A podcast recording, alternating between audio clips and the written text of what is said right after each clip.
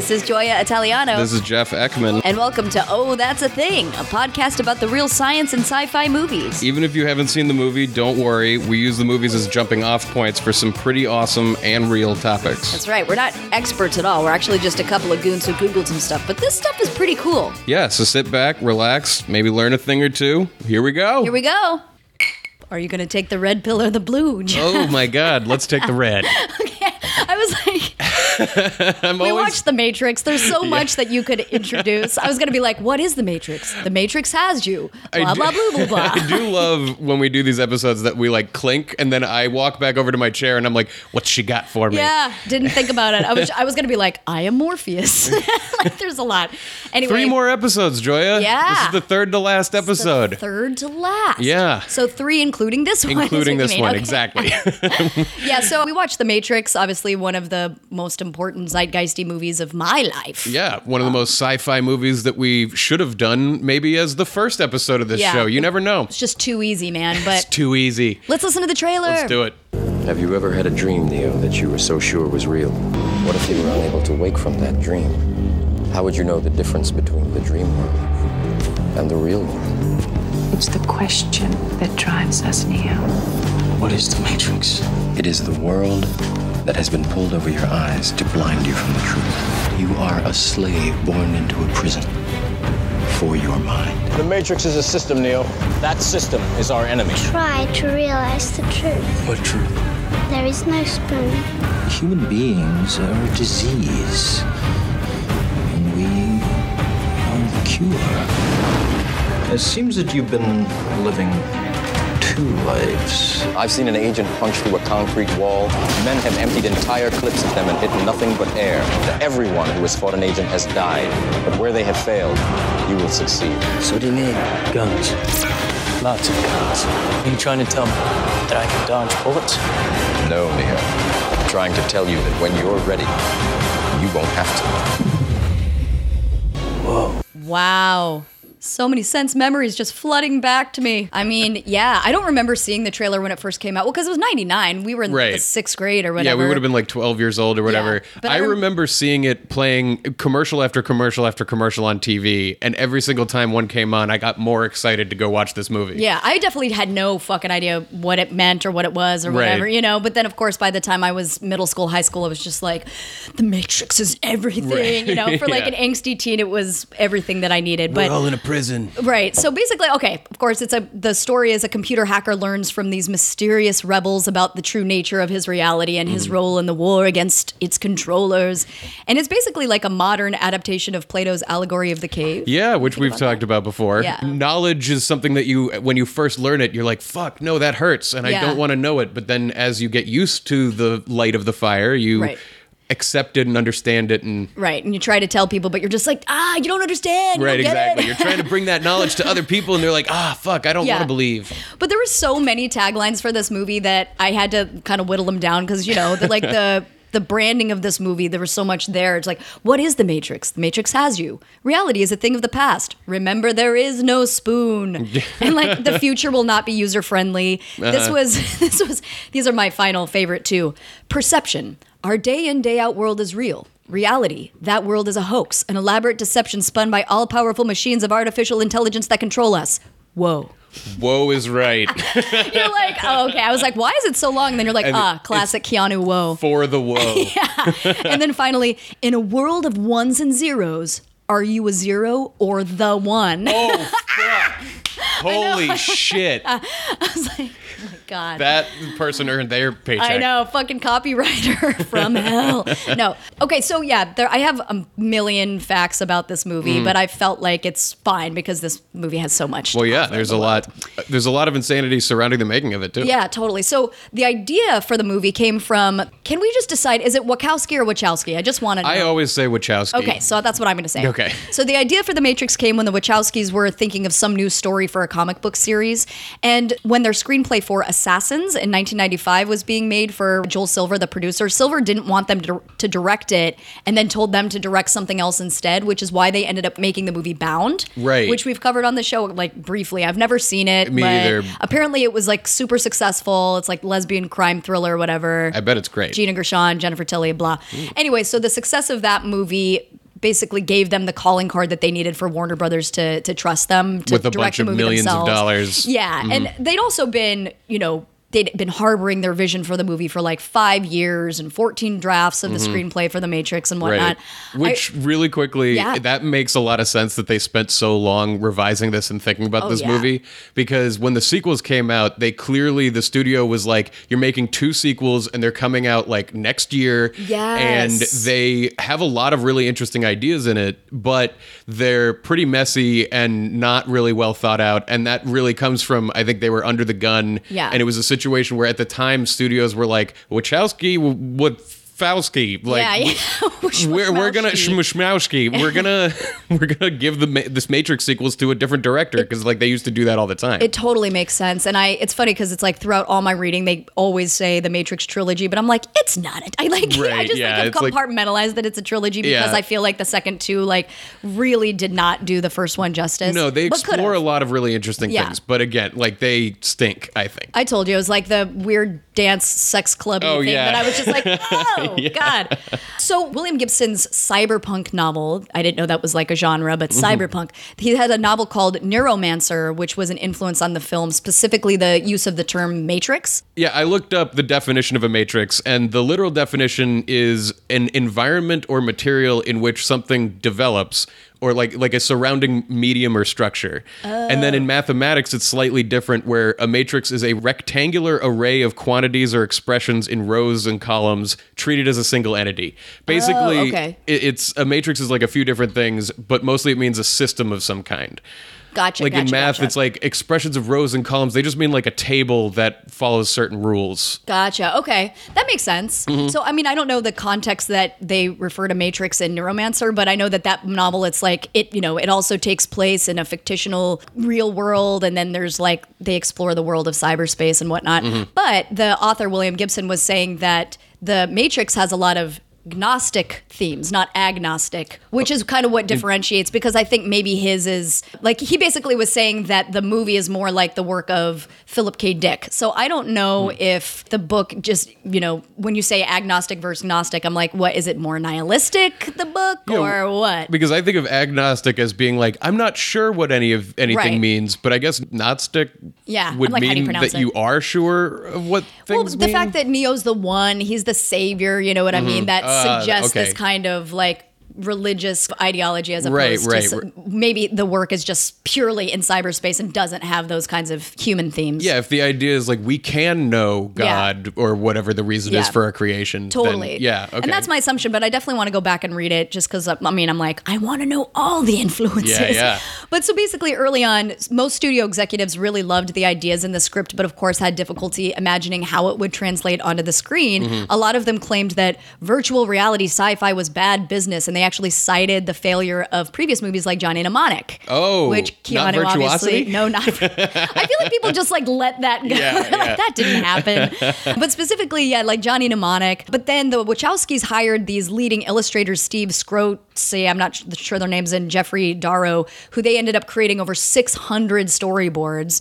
And then the executives reportedly were immediately sold because they were just like, oh, it's such a bold mm, vision. Right, right. That is funny that they basically had to do the process that you do in an animated movie. Right, And yeah. literally show the person frame by frame what it's going to look like so that they can actually understand. Well, and it kind of makes sense because I was reading that the Wachowskis really drew upon their admiration for Japanese anime like The Ninja Scroll, Akira, Ghost in the Shell, that kind Uh-huh. I of thing. just so, saw Akira for the first time. Oh, I've heard it's amazing, amazing. right? Yeah. Everybody tells me. I'm not an anime person, but I feel like that might be the one to, to get me It's, in there. it's fascinating. yeah. So then the Wachowskis made all of the actors and actresses they had to be able to explain the Matrix, right? So they assigned them this book called Simulacra and Simulation, which was a book by Jean Baudrillard that explores the postmodern concept of simulation and hyperreality. So it was like required reading for most of them. In the movie, it's actually the book that Neo hides his computer disks in, specifically in the chapter um, On called nihilism. On nihilism, Yeah, which I'm going to talk about later in the show.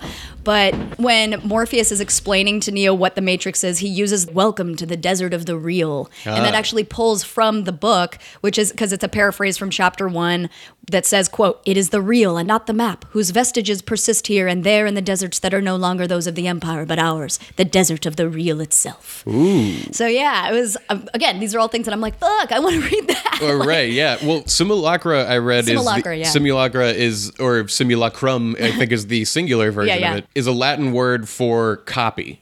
so it's like about copies and simulations and I think it's a Mm, copy specifically that no longer has its original. Gotcha. So it's like a concept like that where Yeah, and I think like the American title was even some, something else. Like I don't know if we can. the Matrix. Yeah, it was like just yeah, I don't, yeah, just the Matrix. Okay, other cool tidbits. So, legendary Hong Kong stunt coordinator Wu Ping Yuen, Yuen initially refused to work on the film even though he liked the script and he hoped that by asking for an exorbitant fee it would turn off the Wachowskis, but Uh-huh. it did not. so then he was like, "Well, uh, what if I'm in complete control of the fights and I have to train the actors for four months?" And the Wachowskis the- were like, "Yeah, Definitely. okay, All- whatever you need. yeah. So from October 97 to March 1998, the principal actors and actresses learned the fight moves and the wire fu that we've mm-hmm, talked about mm-hmm. before.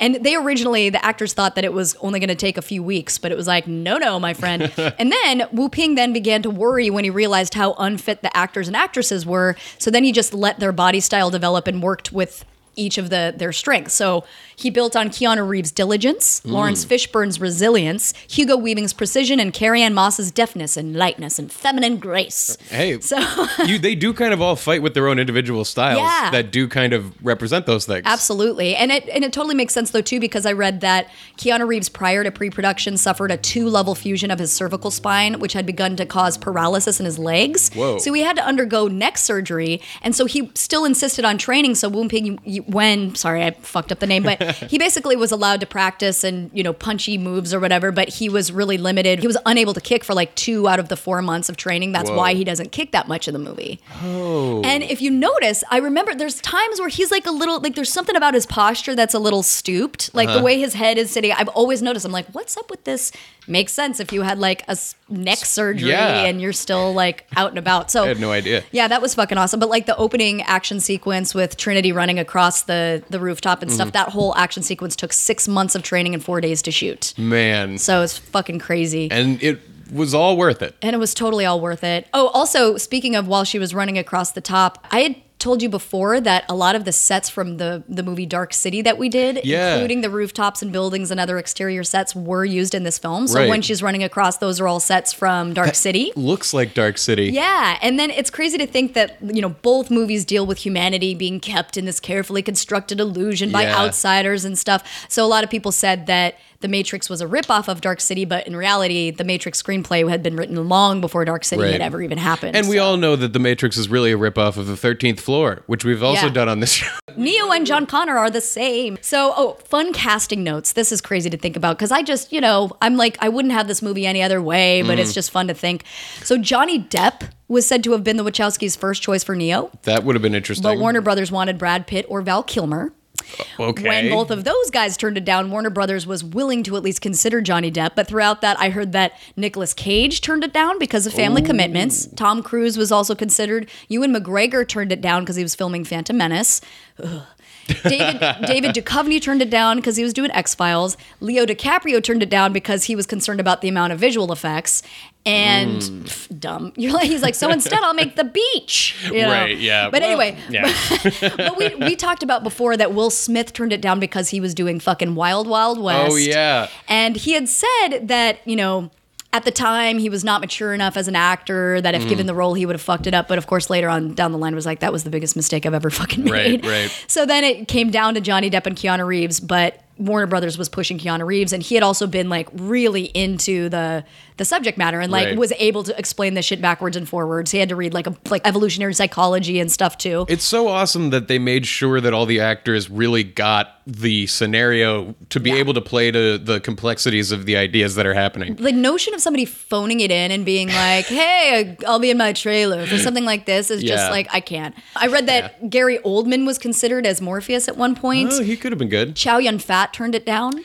Oh, Easily could have seen that. Definitely. And then Russell Crowe turned it down because he said, I just didn't get it. I couldn't get past page 42. that world was just not interesting to me. I'm like, good. I would not want Russell Crowe in that fucking part. I bet a lot of people read the script and were like, I don't understand. Yeah. And yeah.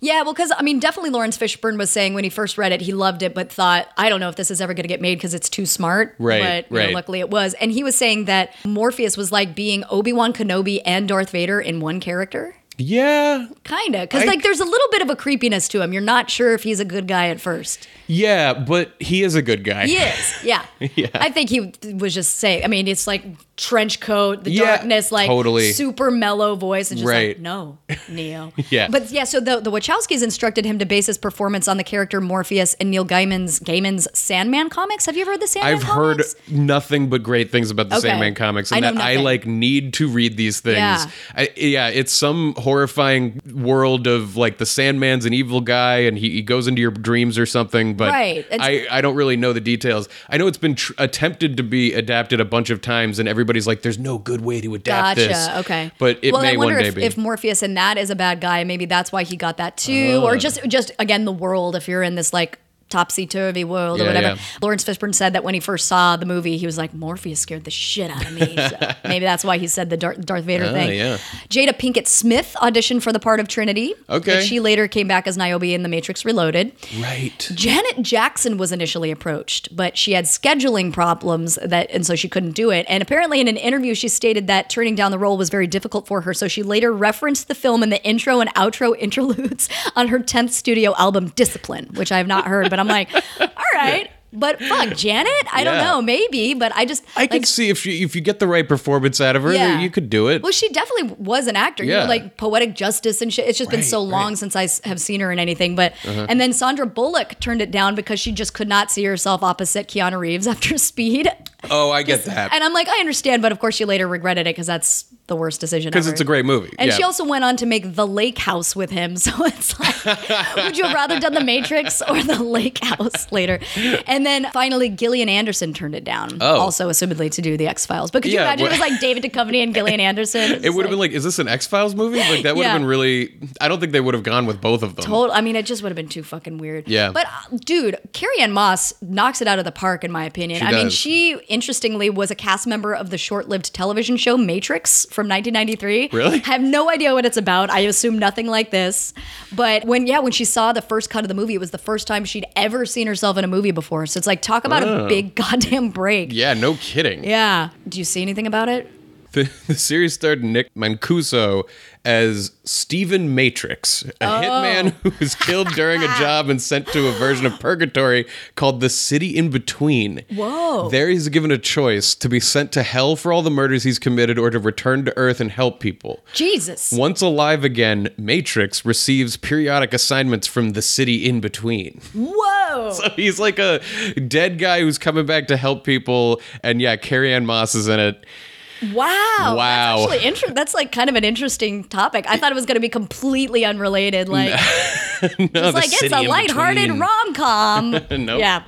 All right. So this was cool. I had noticed this when I watched it early on, but I didn't. You know, I didn't know anything about filmmaking at the time, but it's cool that all the scenes, like specifically in the Matrix, have a green tint, Mm-hmm. as if watching them through a computer monitor with all the blue taken out. That was that was cool. Mm. That is cool. The scenes that take place in the quote unquote real world have a blue tint since the directors thought blue was more of a real world color, although you've told me before that blue is the least often occurring color in nature. That so they were very right. wrong about that. Well, I mean, now is that we see it in the Yeah. sky, which it, like part of that whole idea was that it's possible that people in the past saw the sky differently differently, Right. Or didn't know Or what it to was call it, color. right? Right. There was like the weird where it was like, is it the color of wine or something? It was like something There was the wine dark sea. Oh, yeah, the was sea. how Homer described the ocean. Right. But like red wouldn't be the right color for the No, real world. no. And so but the green thing is such an interesting idea of like there's the green lettering of the matrix itself exactly and all that. So you kind of imagine like your face is re- mm-hmm. receiving the reflection of that almost. Right, right. And then the fight scene between Morpheus and Neo, which is neither in the real world or in the Matrix, is tinted yellow. So they're just Oh. Fucking with you all over the place. That's great. Now, according to Lana Wachowski, for the slow mo bullet ripple effects, sound designer Dane A. Davis put bullets on strings and then whirled them around his studio.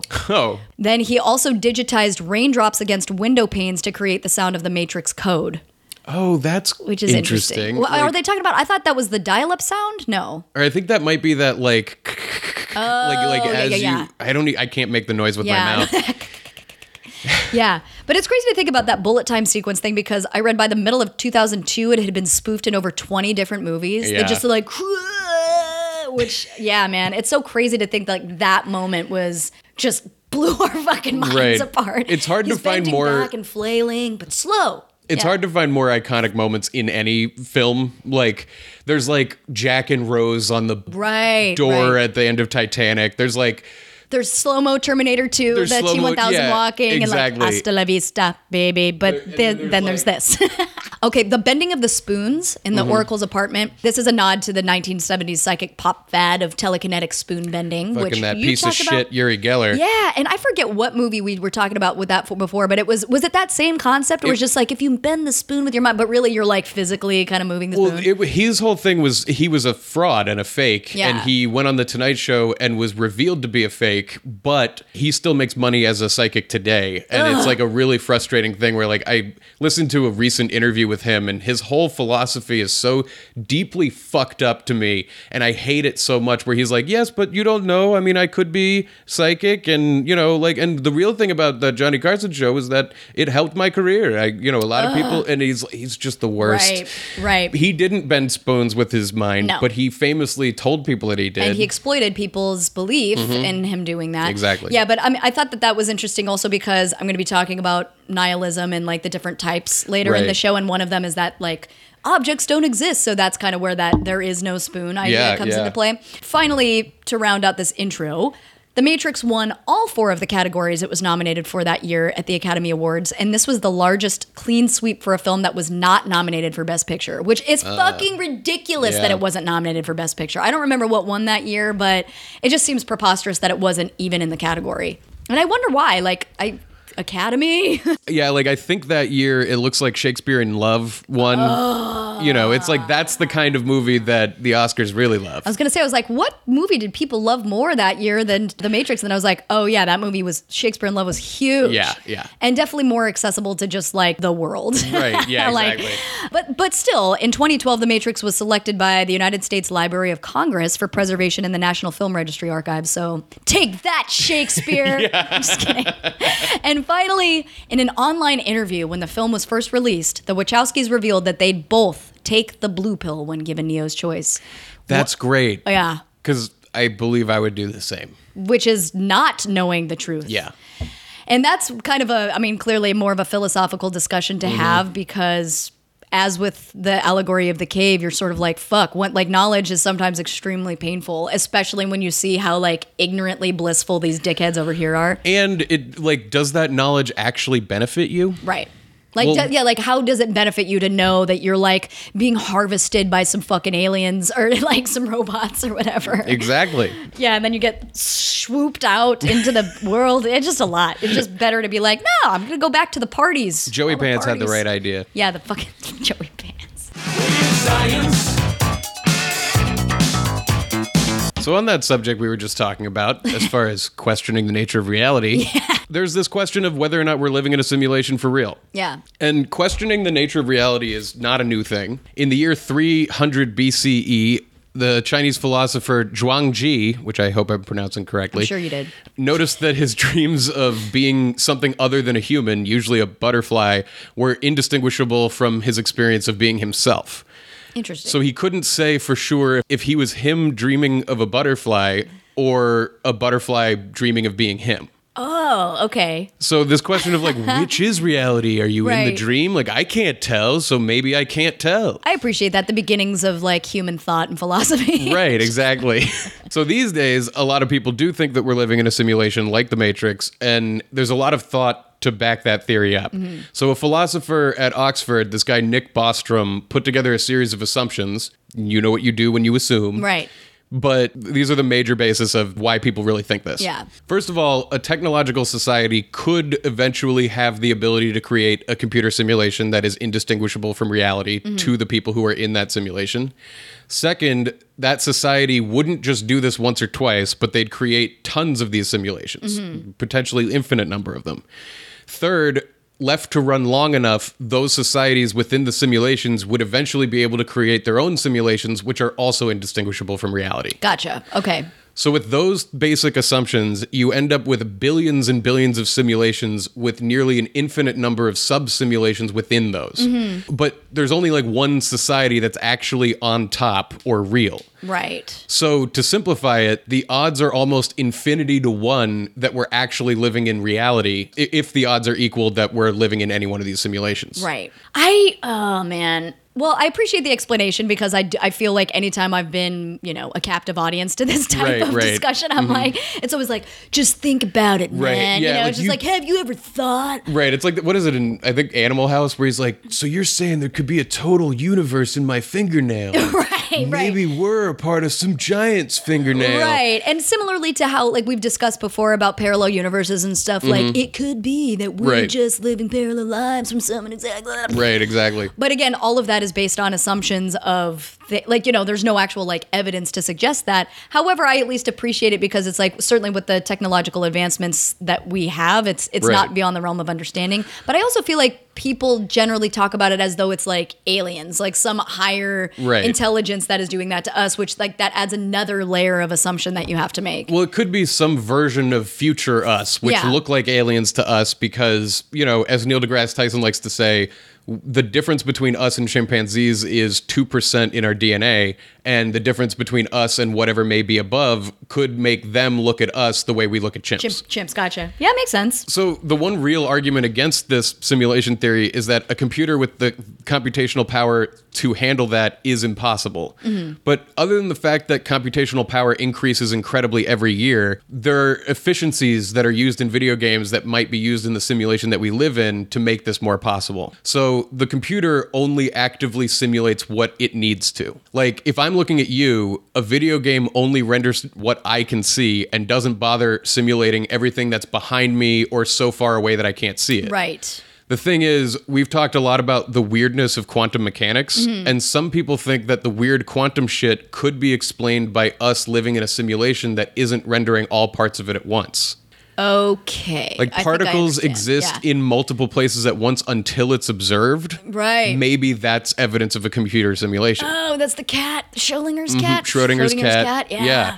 And just like the various things that we've talked about with the two slit experiment where light passes through both of them at once until it's observed. Yeah. Yeah. That's pretty weird. It is weird. I guess I don't know. I don't know what my holdup is with this, except for just the reality of like, why do I care? You Well, like, yeah, well, I difference does it make? because that you're jumping to the end. Right, sorry. Just But- how, not like I care about the, but it's like if it was a simulation, like what difference? what difference does it make? And this is why I think the blue pill thing makes a lot of sense. Yeah, Because if we are, who cares? It, Yeah. We're never getting out of it. And even if we could, like, what does that look like? It just it it has no actual effect on your daily life. Yeah. You need to live as though you're living in reality. right, like it's not just as simple to say like that just seems preposterous. Like I can Yeah. see this, I can touch, I can feel, I can blah, Right. blah, all of those things. But I'm like, well, no, but it's possible that we could get to the point where you touch and taste and blah, blah, blah. like even some Right. of the VR shit that they have now is kind of absurd. But again, I'm like, but fuck it. I mean, is it gonna change the way that I interact with the world? No. I mean, potentially it could change the way we understand physics, Mm-hmm. but we still have to follow the rules of physics as it was coded by the simulation that we live in. Right, So it doesn't matter really. Yeah. ah. Wow. okay. Real quick related thing is that some people think that this simulation that we're all living in might be smaller than we think. Like there's only a few real people and the rest of the world is filled with non-player characters. Gotcha. Like people in a video game who are just going around on their Yeah, loops. it's just but- like lady at sushi restaurant. right, but the player can go anywhere. Right, right, right. And that idea kind of resonated to me because I've been joking with a friend recently about how like we, we'll just turn to each other and be like, I mean, I'm told that all people in the world have rich inner lives that are separate from our own. Totally. I don't know, man. I'm. Yeah, kind of hard to believe. Faceless idiots in the corner. Yeah, whatever. well, especially like in this movie where it's just like humans are disease. Right, exactly. People is a kind of you know you lose the like The special virus. like value of life. Yeah, the virus thing. Yeah. Interesting. So where do you fall on this? Are you just Before I answer that question, I just want to say really quickly that right now on supercomputers that we have currently, we can simulate the early universe, showing how galaxies formed in the early days. And these simulations do get more detailed and more complex every year. And so it's really not unreasonable to think that we'll be able to simulate a large chunk of the Earth someday. Mm. And if we can do that, then one day after that, we can do the whole thing. And so it's just like one of those ideas that, well, if that's true, it, it's such a new idea, this whole thing, because we only understood that we could create these simulations for real Mm-hmm. recently. And once you know that, you can start going, well, maybe it is the nature of reality is that. right, right. But to answer your question about like my belief with this thing is that the problem with all these philosophical ideas is that they're not science Right. Yes. it's not testable and it's not based on any actual observations. Mm-hmm. It's purely based on a philosophical idea that comes mostly from an understanding of probability and using math to explain something this big as like reality isn't really reality. Right. And because it's purely philosophy, my philosophical take on it is who cares? Right. Yeah. Yeah. It doesn't matter either way because it has no bearing on how you should live your life. You assume this is reality because there's no good reason not to. I would never want to stifle the the human need and desire Mm-hmm. to answer those questions. I mean, even fucking Trinity is like, it's the question that leads us to the Right, right. So it's like, don't stop asking the questions, but it's you know just a lot of time that we can devote to like other stuff that are actively helping us. yeah, with religions and stuff like that through history, we're always trying to understand where we came from. Right. And so this is, I think, a scientist's good explanation of where we came from. But beyond like it being like fun, like maybe it's this. Yeah. It's not really worthwhile. Right, for sure. I'm going to talk about something that does have some science in it. Well, lay it on me. Okay, so there's a bunch of shit in the movie, obviously, where Neo was able to learn how to be a kung fu master just by getting his brain plugged into the thing. Yeah. And, you know, there's all these things. And we've talked before how I was like, is it possible to learn while, like, not learning, just like while you're asleep or whatever? yeah, like, we- hypnosis tapes or yeah, something. can we do Can- that? But I was actually reading some interesting shit. So there's the Defense Advanced Research Projects Agency, otherwise known as DARPA. Right. And they are currently working on a project which focuses on targeted neuroplasticity training, which is abbreviated TNT, of oh, course. Oh, shit. Dynamite. But this is specifically for military personnel. So they're basically investigating the use of non invasive neurotechnology in combination with training to boost the neurochemical signaling in the brain that mediates neuroplasticity and facilitates long term retention of new cognitive skills. The premise is that during optimal times in the training process or the learning process, precise activation of peripheral nerves through stimulation can boost the release of brain chemicals such as acetylcholine, not sure, uh-huh. dopamine, serotonin, and norepinephrine, which promote and strengthen neuron connections in the brain. So right now they're basically they're doing the research as to not only like how cognitive skill learning processes are regulated in the brain, how to boost these processes. When I say cognitive, I mean just like learning, mm-hmm. memory, like learning new skills, language, that kind of thing. So they're they're not only researching like how these kind of neurons form and like what the neuroplasticity in the brain does, blah, blah, blah. But then the engineering side is concentrating on developing these non invasive methods to deliver that stimulation. So, not like straight up plugging something into the Mm-hmm. Base of your fucking neck and head or whatever But through like electrical impulses yeah, still exactly. affecting it. So, and specifically because I was saying that this is like for military personnel, at Mm-hmm. least as of now, if successful, it could apply to a wide range of defense relevant needs, including foreign language learning, marksmanship, cryptography, target discrimination, and intelligence analysis. So, this I thought was especially interesting because one of my biggest complaint, not complaints, but like the thing that I was like, but, you know, when him learning something physical like kung fu is like your muscles also have to go through like the training process. Uh-huh. Right, There's like right. actual things that happen physically to your body as opposed to in the realm of language learning you could easily see how, you know, maybe you could manipulate that. Maybe you could, you know, those specifically cognitive brain skills. Mm-hmm. Cuz I at first was thinking like this is completely outside the realm of reality and you know it's as unrealistic as us living in a simulation, but it actually makes quite a bit more sense especially now that we know about the you know the synapses and the electrical currents and shit in the brain. Right, and it, with all things DARPA, it usually starts as military applications and then eventually makes its way into commercial applications. Sometimes Yeah. more than thirty or forty years later. Yeah, because what you were telling me before we started about Yeah, the progenitor of the DARPA agency, which I think was called ARPA, they just didn't have the defense part yeah, at the so time. just advanced research, not defense related. Exactly. They invented the first internet, and that eventually became a commercial thing, as we all know. Oh, crazy! I did not know that they invented it. and so many other projects have like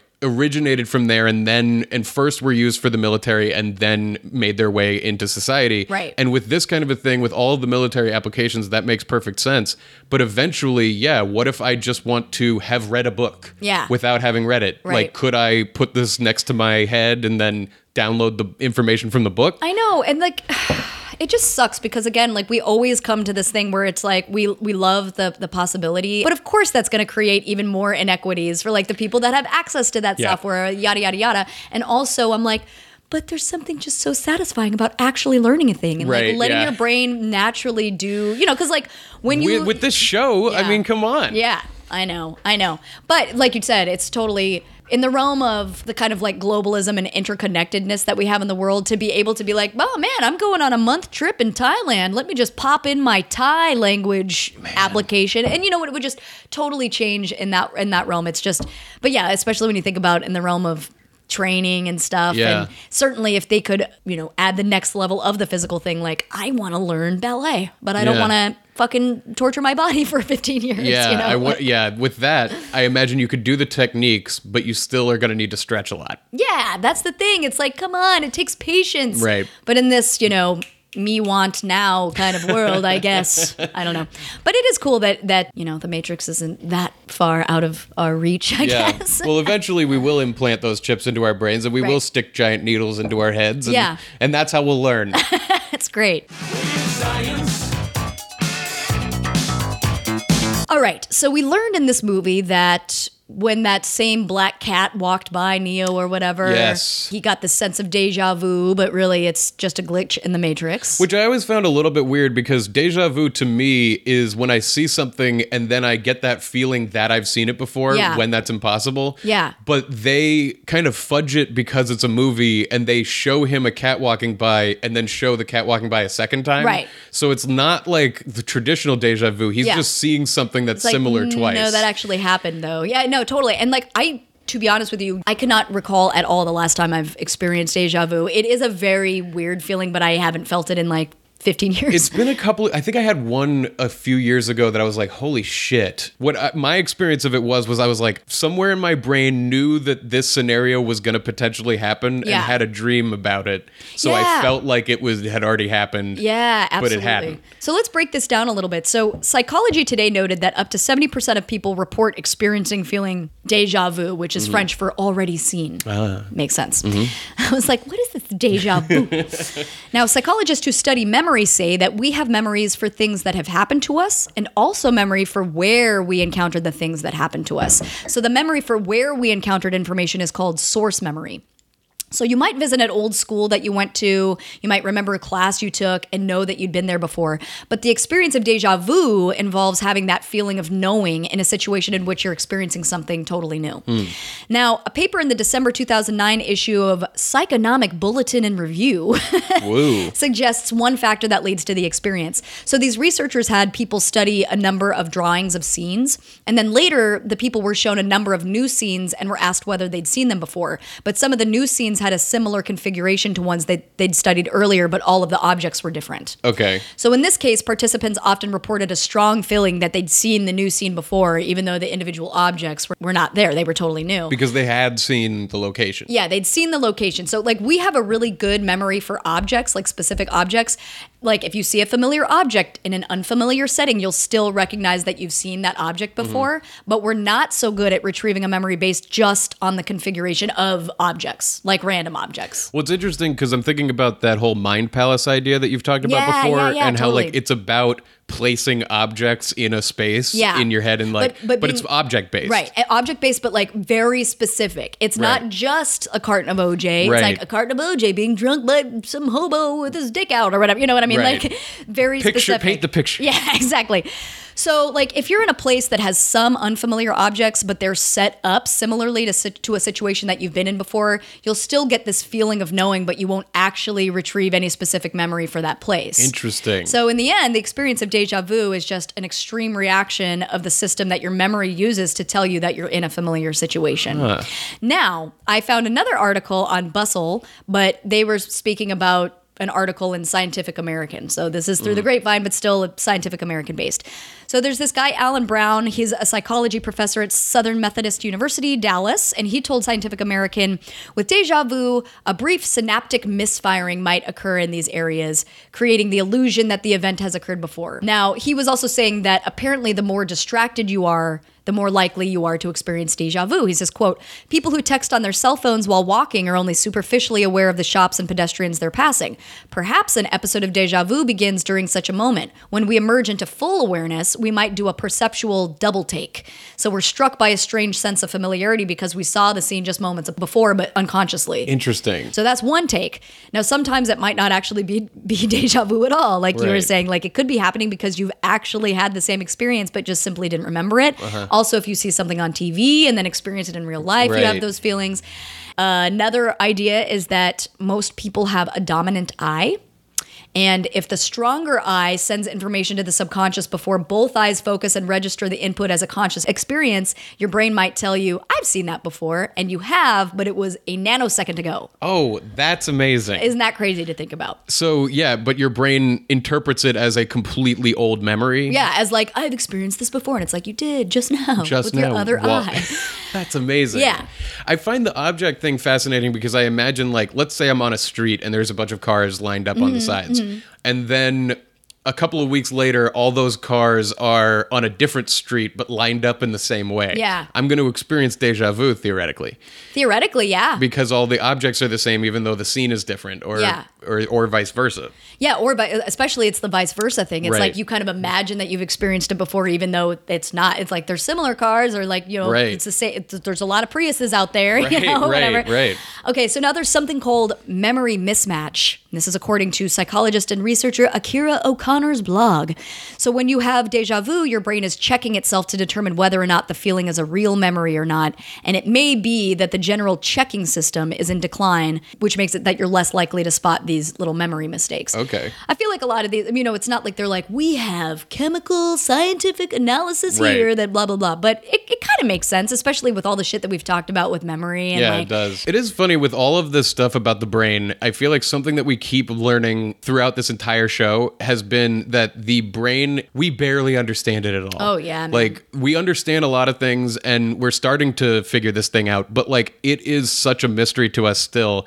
My mom was actually talking to me recently about the identity episode that we did. Oh, yeah. And like dissociative identity disorder. And Yeah. she was saying that she had read some stuff that indicated that it didn't really exist and it was just in these people's minds or subconscious. And I was like, the, well, the what- personality disorder? Right. Okay. And I was like, well, what's the difference between it being unconscious in their minds and it not existing? Or like, you know, like, is that actually different or does that not matter? Right, because we're like our reality is so entwined with our specific perception and consciousness. and, Right. yeah. And then eventually I was like, right, we just don't understand the brain at all. Totally. We know it's doing all this weird shit and we're starting to figure it out. But it's Yeah. like, this Well- whole thing with deja vu is a mystery. Right. Like, I mean, my entire life, it's just like, whoa, deja vu. Right. And then you move on with your life. I've never once been like, what the fuck is that? I would believe any one of those theories that you just put forth or all of them. Yeah. Like they might all be true at once. Right, but again, like they're all theories. They're, they're thinking out loud. No one actually fucking knows. Yeah. Here's one, you know, we don't know if this is true, but I'm to just say I don't think this is true. Okay.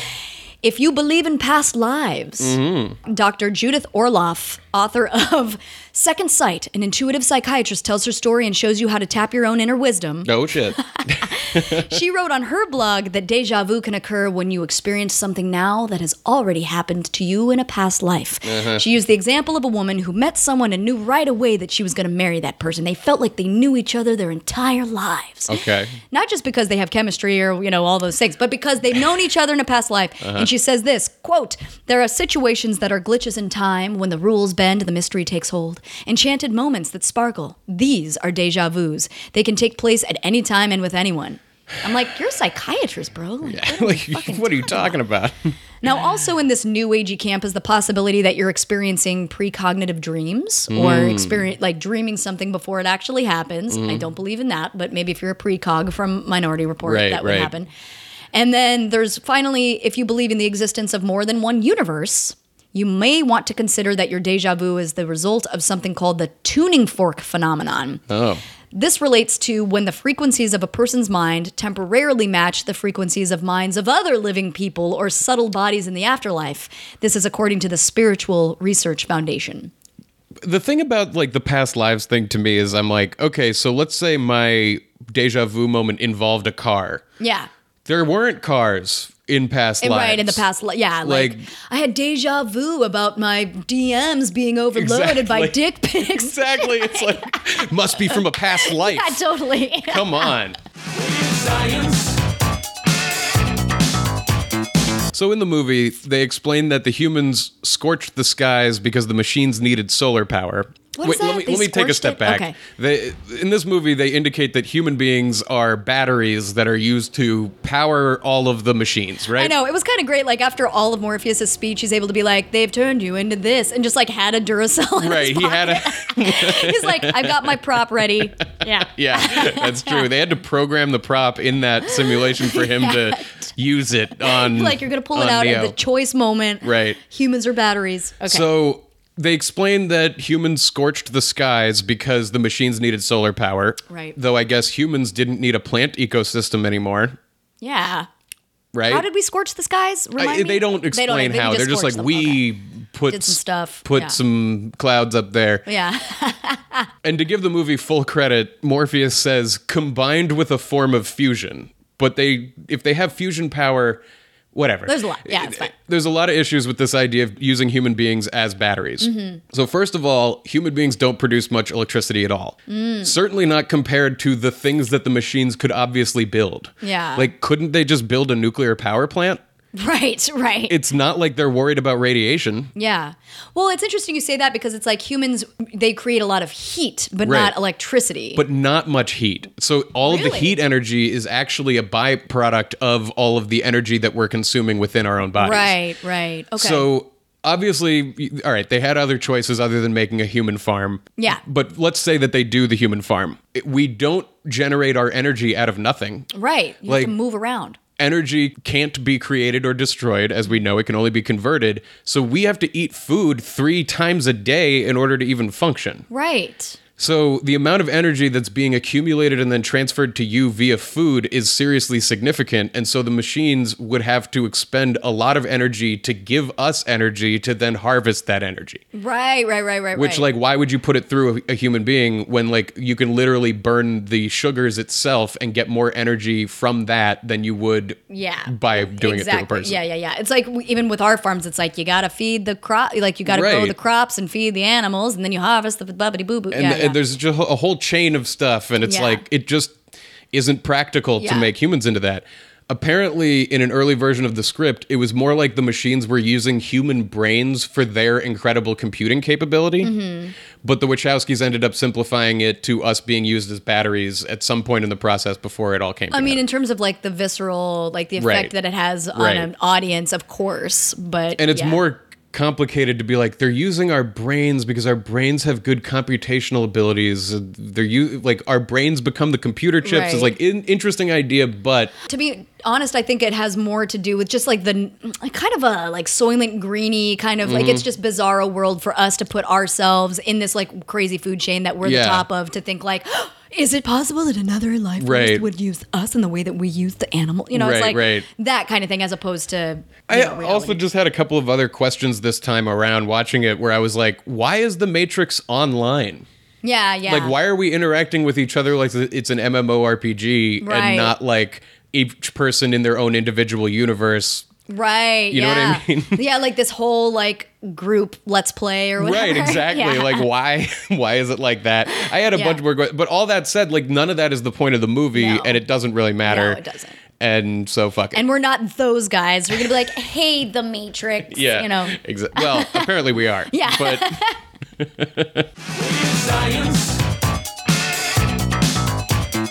All right, so a lot of people look at this movie as being sort of a nihilistic look at the world. I mean, I'm not yeah. really sure how to think about it. it has a philosophy, Yeah. and the philosophy is humans are a virus. yeah, or just like there is nothing. This Mm-hmm. this kind of idea. I basically I saw a lot of articles that were just like the nihilistic theories of the Matrix Yeah. and stuff.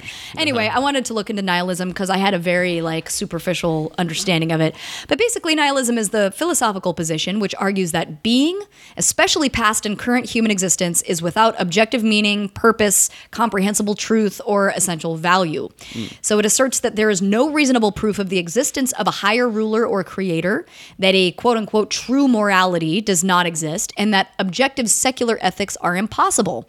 First thing to note is that this differs from skepticism in that skepticism does not reject claims of truth outright. It just rejects those claims if there's not em- empirical evidence to Right. support them. When it comes to nihilism, the term was first popularized by the novelist Ivan Turgenev, but it's most often associated with the German philosopher Friedrich Nietzsche, mm-hmm. although he never actually advocated ni- nihilism as a practical mode of living and was actually quite critical of it apparently mm-hmm. this was one thing where i'm like i need to do some reading of his because like i hadn't read nietzsche since like high school or whatever mm-hmm. but you know that was at a time where it's like i don't know anything about anything so Yeah. no, however, Nietzsche was one of the first philosophers to study it extensively, and his criticism was mainly on the grounds that it can become a false belief mm. and basically lead individuals to discard any hope of meaning in the world and thus invent some compensatory alternative measure of significance. right. He also asserts that any form of idealism, after being rejected by the idealist, leads to nihilism. I imagine this is sort of like a fall from grace, or like somebody who has mm. really, really believed in God, mm-hmm. and then maybe something happens where they're like, "Oh, that actually means that nothing, nothing at all. Thing. Yeah.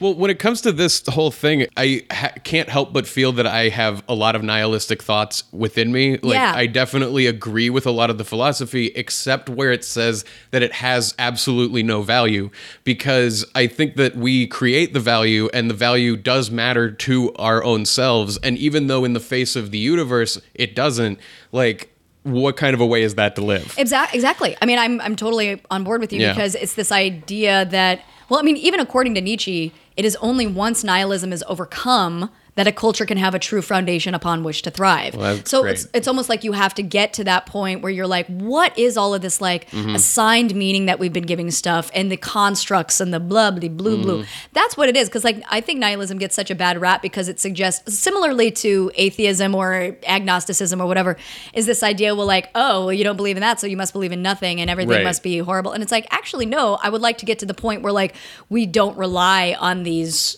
otherworldly, like non-realistic things in order to like dictate our lives. Well, yeah, like to go back to Cloud Atlas from last week, Mm-hmm. it's like what a nihilistic viewpoint that movie is in a way showing, but also showing that like within nihilism is the meaning. Like Yeah. the meaning is within our own societies and our own species in a Yeah, way. it's almost like the acknowledgement that the meaning is completely created from us that, Right. that makes other people uneasy, you know? Because of course, if like you're sitting next to somebody who's just like nothing means anything, Right. nothing's without value, there's like to me there's like a pessimism. There's an automatic pessimism and cynicism associated with that. But there's of course types of nihilism, so you can find yourself within that. There's first of all the metaphysical nihilism. This is also otherwise known as the blob theory. Hmm.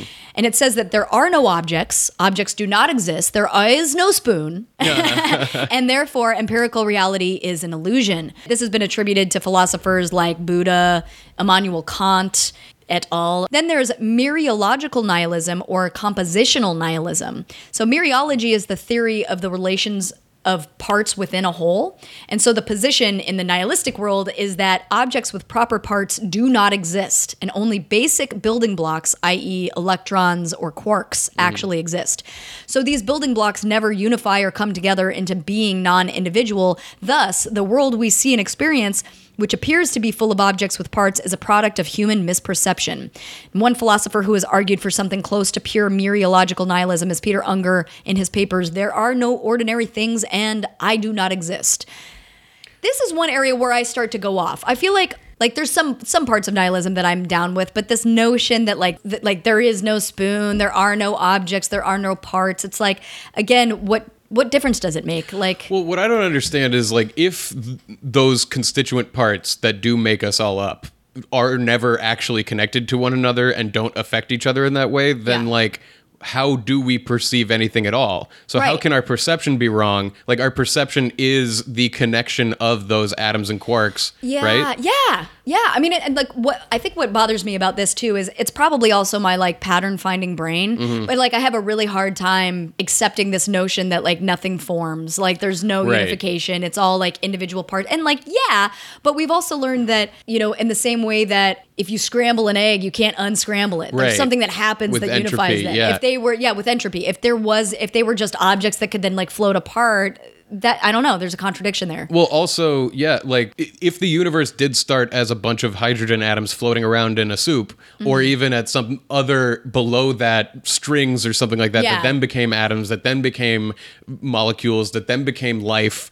Uh, But then we see this continuation where we've talked about the Gaia theory before, and it's like we are all now connecting to each other as a global neural network, and Yeah. it's like a clear process that the universe seems to go through to make these building blocks which are still the building blocks of the universe more complicated and that's done through connection Yeah, there's there's also something called partial nihilism. This is where it even gets more like this seems like humans are just coming up with stuff.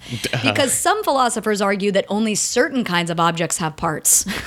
okay So there's a complete like no objects exist, nothing co- like it's only the building blocks, nothing comes Right, together. right. Then there's partial partial nihilism. Now, one such only chairs are real not even, not even. Oh my God. So, one such position is organicism. This is the belief that living beings are objects that have parts and therefore exist. So, you and I exist because we have living parts and bloobity blue Okay, blue. okay. But there are no other objects with parts. And all other objects that we believe to be composite, i.e., chairs or planets or whatever, therefore do not exist. but what happens to a body when it's dead I don't. That's what I'm saying. It's It like stops you're, being you're- real? You're yeah, like your corpse is still a fucking physical yeah thing. that seems like a nonsense idea So, uh, but anyway, like these people, these organicists or whatever, they assert that even if there is no such thing as a table, there are simples, which are the basic building blocks that referred to as simples, Mm. that are just arranged table wise.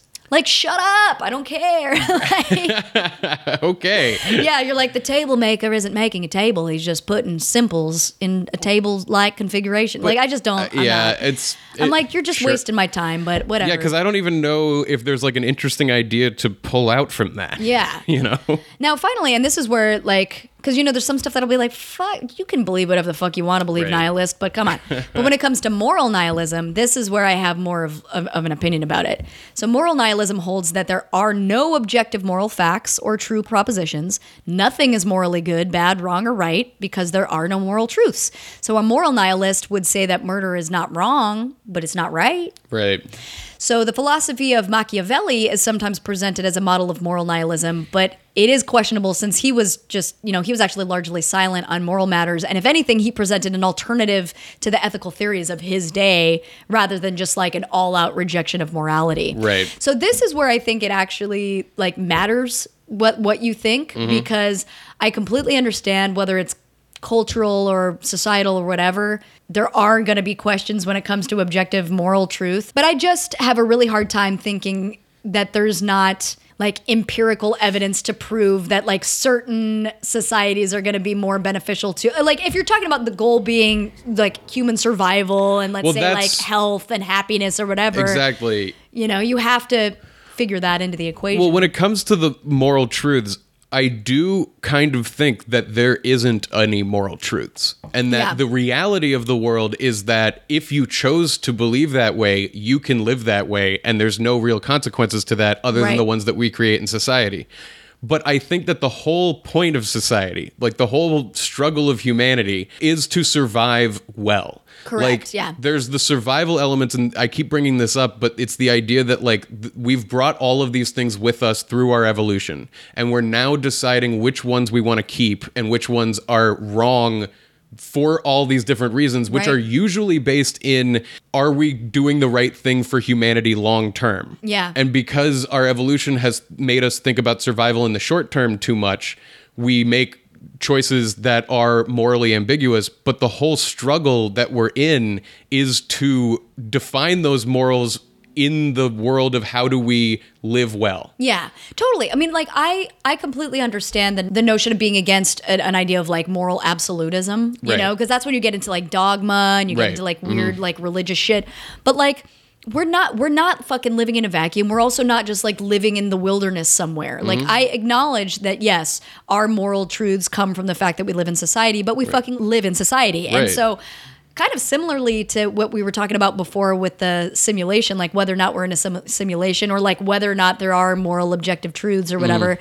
I'm like, I frankly don't care. Like, I understand that we're animals and like, you know, nature is pretty gross and, you know, it's vicious and they eat each other and stuff. Right. But I'm like, but that's not the world that we live in. We live in societies. And I feel like we have to have some kind of consensus Right. about what we, what we want. and i think a lot of it comes from cultivating empathy yeah. like empathy came along with our evolution along with survive at all costs and how do we put more emphasis on empathy and our understanding of if if i do this to somebody else right. then somebody else is going to want to do that to me Yeah, that's actually a really excellent point because I think, you know, as much as I've kind of, you know, softened a little bit on just the notion of nihilism, because I've always just imagined just like angsty dude who hasn't gotten laid in a while. Yeah, it's yeah, just like nothing matters, smoking a cigarette. Yeah. But really, like this is the part that I that I'm like, yeah, the, to me, uh, like true nihilism. It, it betrays the notion of empathy. Right. I don't think that you can really be a nihilist if you actually have empathy, which is a product of human evolution. or So that it's sort complete of like, nihilism Yeah. that you're talking about or moral nihilism yeah, The acknowledgement that like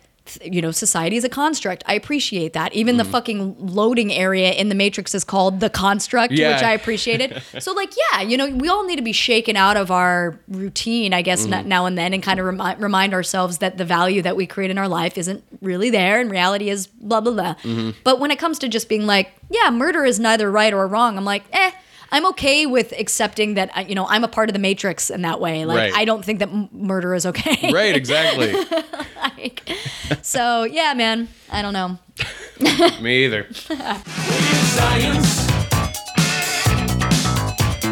So we all remember that scene in the movie where it's Mr. Anderson and he's like, "How about I?"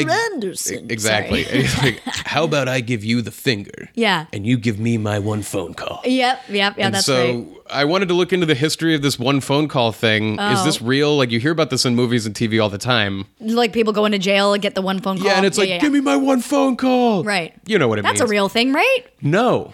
What? Yeah. So I also had wondered, like, if the person isn't home when you do the one phone call, or like, like doesn't pick up the phone, like, is that it? Oh my God! Thank you for bringing that up because that happened, or supposedly happened in Scream when Right. Billy Loomis was like, "Oh, your dad didn't answer." It's like, Exactly. what? and it's not true. so Okay.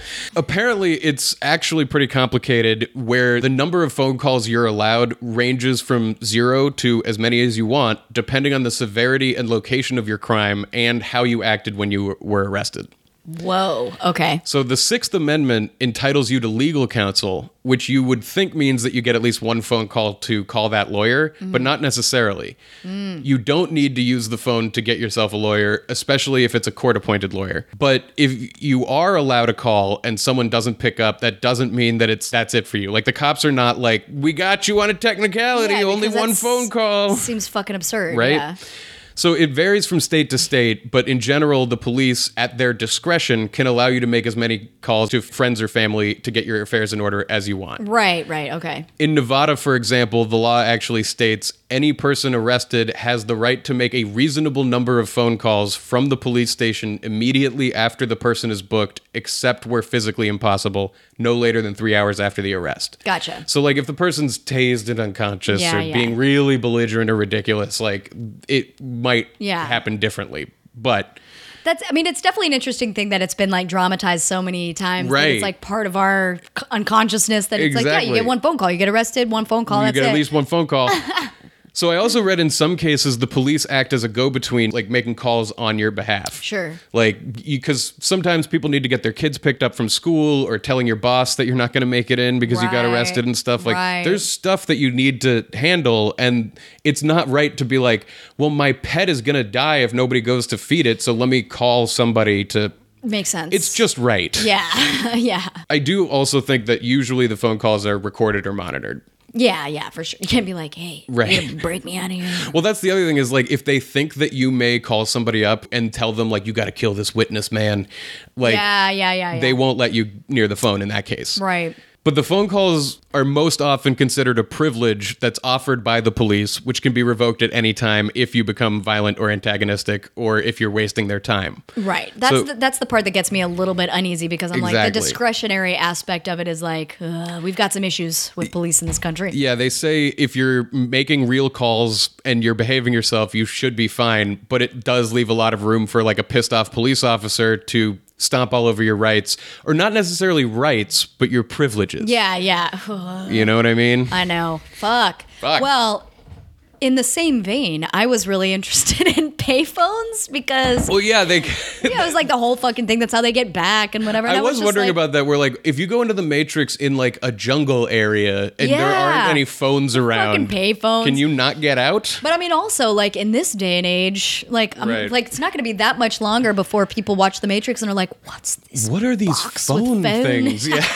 Yeah. So I wanted to look into the the brief history of that. Now it, I mean, there's not much to it. It's Uh-huh. like the world's first payphone was invented by William Gray and developed by George A. Long, and it was installed on the corner of Main Street and Central Row in downtown Hartford, Connecticut, in 1889. oh, that's cool. So Gray was the son of Scottish immigrants and was a precision machinery polisher and amateur tinkerer in Hartford. I wish I was an amateur tinkerer. There was a time where I think that that was like a more viable. Yeah, you're like, I'm an inventor, I'm a tinkerer, I tinker. So, I mean, this guy Gray was best known for designing an improved chest protector for baseball catchers that became the game standard in the 1890s. But apparently, the story goes that Gray was inspired to create the payphone when either his boss, neighbor, or workers at a nearby factory refused to let him use their phone to call a doctor for his ailing wife. So he got this idea, hmm. and I guess the first prototype involved a box that covered the mouth of the receiver and would slide away when a coin was deposited. Now, this was rejected on the grounds that one coin could buy several phone calls, and that if another station was called, the receiver would also have to pay. Oh, It's yeah. like a ri- OG collect calling. Yeah, yeah. After a few more failed attempts, Gray found the solution. He found a coin controlled apparatus that used a small bell to signify to the operator when a coin was deposited, and then later a, a more elaborate signal device for telephone pay stations. So then in 1891, Gray set up the Gray Telephone Pay Station Company and he began installing phones on posts and in cabinets across America. And only 100 years later, there were more than 2 million payphones installed in the United States. Wow. I mean, I know it's 100 years, but still, it's just like crazy to think that that, like, especially when you think of how much it grew and then, like, now with cell Right, well, phones, how quickly it became obsolete. Like, from 1891 to now, it's like we went through this whole crazy new industry Mm-hmm. that is now gone. Well, I remember when I was growing up, there was some highway that was being put in in New Hampshire, and there was some element where they were like putting payphone stations at like every number of miles. Yeah, so if you have a breakdown totally. or something like that. Which, yeah, of and everybody felt like kind of like assholes when five years later car phones were like the big thing, and Oh, my God. they'd spent all this money on the phones that were only used for like a couple of years, if at all. that was one part of our history that you and I, I feel like, completely got past. I actually, my parents had car phones, Oh, so wow. I remember that pretty vividly. I didn't drive at the time, Yeah. but I definitely would like call them on their car phone, and it was like fucking absurd. built into the dash, and it was a whole That's thing. such a short little blink of an eye. is. Like when you think about It it, is. like at the time that it would have made sense to have car phones, I'm like the calling technology. you from my car. Yeah. Yeah. I'm on the road, but you know, I'm not I'm not out of mind. It makes sense back when you had to have like a briefcase to hold your cell phone because the Oh, yeah. literal cell phone itself, as well as like the battery to power it, was so gigantic at the time that like Oh yeah, I mean, like even in the like Zach Morris Saved by the Bell Yeah. giant cell phone days, it was like, truthfully, I kind of wish that there was a car phone because they're pretty fucking they're slick. But Yeah. anyway, so back to payphones. now these days, uh, apparently in Britain. Old telephone boxes are being turned into tiny art galleries and information booths. I'm sure, like Doctor Who, probably like that was technically a police box, but I always think of it as a Uh-huh. Looks like a phone booth, It does look like a phone booth. what the fuck is a police box? I think they used them for phone booth purposes. It was like a police phone booth. but specifically for police. cops, Okay, yeah, but it's a fucking phone It's and a a booth. phone- yeah, I right, believe so. Come on. now in China and South Africa.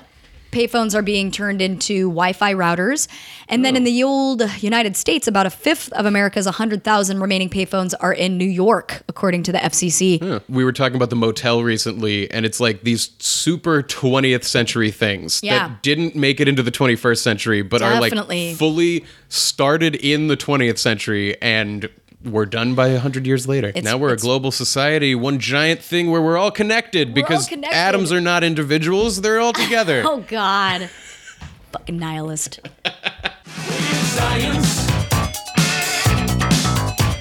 Did you have any favorite lines? I had a bunch of favorite lines actually. I mean, I, I wrote down Morpheus's speech for the win. Yeah. But yeah, I mean, I have a but like human beings are dis- are a disease.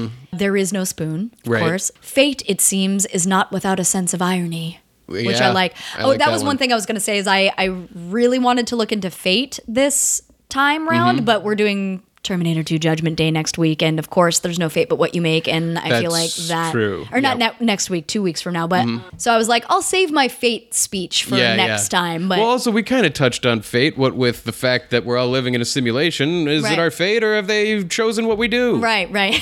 I don't know. I wrote down the line: "Real is what you interpret through electrical impulses."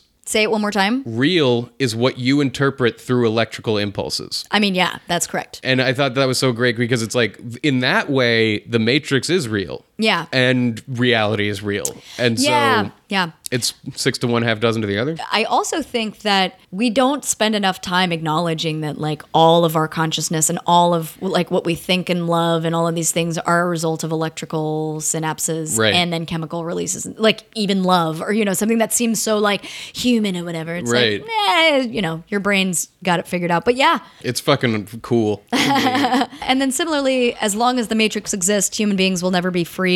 And this, I think, is one of those, you know, moral arguments that we've had throughout the show is that, like, yes, but like, what does freedom mean? Right. Sometimes freedom is is actually not as attractive as being like safe in your your perception well within the matrix like because this this is something that i was thinking about a lot this time through was like why would you want to leave the matrix this other world although it's quote unquote real sucks Yeah. like they're not able to eat any of the foods that they want like Right. they're dealing with this major problem with the machines and the world being destroyed and the matrix is a world where they are kind of free to Yeah. do whatever the hell they want Yeah. I think that the world that Joe Joey Pants decides to go Mm-hmm. into is freedom, and he makes that choice, which is a freedom of choice, more than the people who are working on the Nebuchadnezzar are experiencing freedom. Yeah, definitely. Well, I mean, and I think we didn't spend a hell of a lot of time on Joey Pants' character. I think it's Cipher. Cypher, Like, yeah, actually, yeah, yeah, like yeah, he's yeah. always going to be Joey Pants. Yeah, yeah. But yeah, definitely. I mean, you know, we look at him as being sort of the the traitor of the group or Right. whatever. But you also, it's like such a completely human and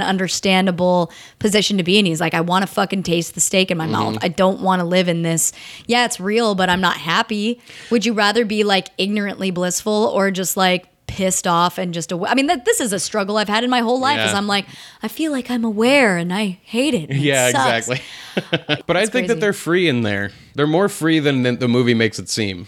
You mean the people in the Matrix? The people who are in the Matrix who are Right. unaware of the real world are free to live their lives as they choose within the Matrix. Yeah, yeah, exactly. It's like you know, if you, it's, it, of course, it's easy for the person who like knows and has the info to look on the outside and be like, "Fucking lemmings." Mm. Right. But it's like when you're a lemming and you're like, "What the fuck am I? I'm just a." Also, what am I really saying? Am I saying that like somebody who's in a prison has the freedom to do whatever they want. No, like you're talking specifically about the Matrix, which is a prison of your mind, Right. but is a but as a prison that at the, you know it seems like great and awesome and whatever. Right. But also like let's not forget that this whole trilogy is around like this Jesus like figure in Right. Neo. Yeah. Mm-hmm. Not everybody can fucking be Jesus. Not everybody can be like part of the crew that's gonna save the human race. I'm more and more acknowledging like, yeah, I've always wanted to feel special, but I'm Right. like I don't I don't need to suffer for everybody else to live, I Well, guess. This goes back to again Cloud Atlas for me, where it's like, in order to be important, all I really feel like I need to do is affect somebody else's life in a hopefully positive way. I have some fun tidbits about the actual the movie that I had to split up because there was so much. Did you know that the Matrix trilogy is probably the first and only R-rated movie that does not have the F word in it? Really? I, yeah. Now that I think Why about is it, it like, rated R? I don't know. They're like the concept is just too much because, like, I mean, violence. There's not enough There's violence a lot of and violence gore in PG thirteen movies. I mean, maybe it's like a blood thing. Yeah, I don't I know. don't know. It seems weird to me. Oh, yeah. This was something I wanted to look into perhaps in the future. In Greek mythology, Morpheus is the god of dreams, which Oh. is ironic because Morpheus's role here is to awaken people from their dream state to reality. Very ironic. Mm-hmm. And similarly, you mentioned the Nebuchadnezzar. So Morpheus' ship, the Nebuchadnezzar, is a biblical reference to King Nebuchadnezzar II of Babylon, Right. From the biblical book of Daniel. And King Nebuchadnezzar was famous for his conquests of Israel in biblical times. He also built the Hanging Gardens of Babylon, or whatever, Right, which is like right. one of the lost seven wonders of the world. I remember I had learned about the Hanging Gardens of Babylon around Yeah. the time that I saw this movie, and I was like, Nebuchadnezzar, that's a reference. Right, right. I'm my brain is waking up. I'm alive now. I'm 13. I'm making connections. The synapses are firing. But specifically in the book of Daniel, Nebuchadnezzar has this dream that he can't remember, but he keeps searching for the answer. So again, it's sort of this like, that's the question that we're all oh, leading to. yeah. Yeah. It's the So I- question that drives us. yeah. Oh my God. Fucking Carrie-Anne Moss. Oh yeah, this is my last fun tidbit. Because obviously the costumes in this movie are fucking amazing. Like we haven't talked about Morpheus's crazy eyeglasses and stuff. Oh, and the like, glasses are so cool. Oh, so good. I heard they had to like manufacture something similar to that because Yeah. everybody wanted those glasses, Yeah, but the, they like, were like impossible. No, no, fr- no frames or whatever. Yeah, just yeah. lenses sticking on your face. I'm like, Right. those would fall off. They would fall right off. Anyway, I have more, but I feel like they're we're just we're just at that point. I fucking love this movie. I'm really glad we looked into it. Me too. And that's that. Well, with that, we're doing two more of these fuckers. yep. You can find us at ohthat'sathing.com and on Facebook and Twitter. I'm at It's a Joy Mia on Instagram and Twitter. I'm at Jeffrey Ekman, and we'll be back next week doing the movie Gravity. Gravity. Maybe my favorite movie ever. Not Yeah. saying it's the best movie ever made, but it may be my personal Jeff favorite. Ekman's specifically favorite movie ever. We'll see you I, then. I'll attest to that. Bye. Bye.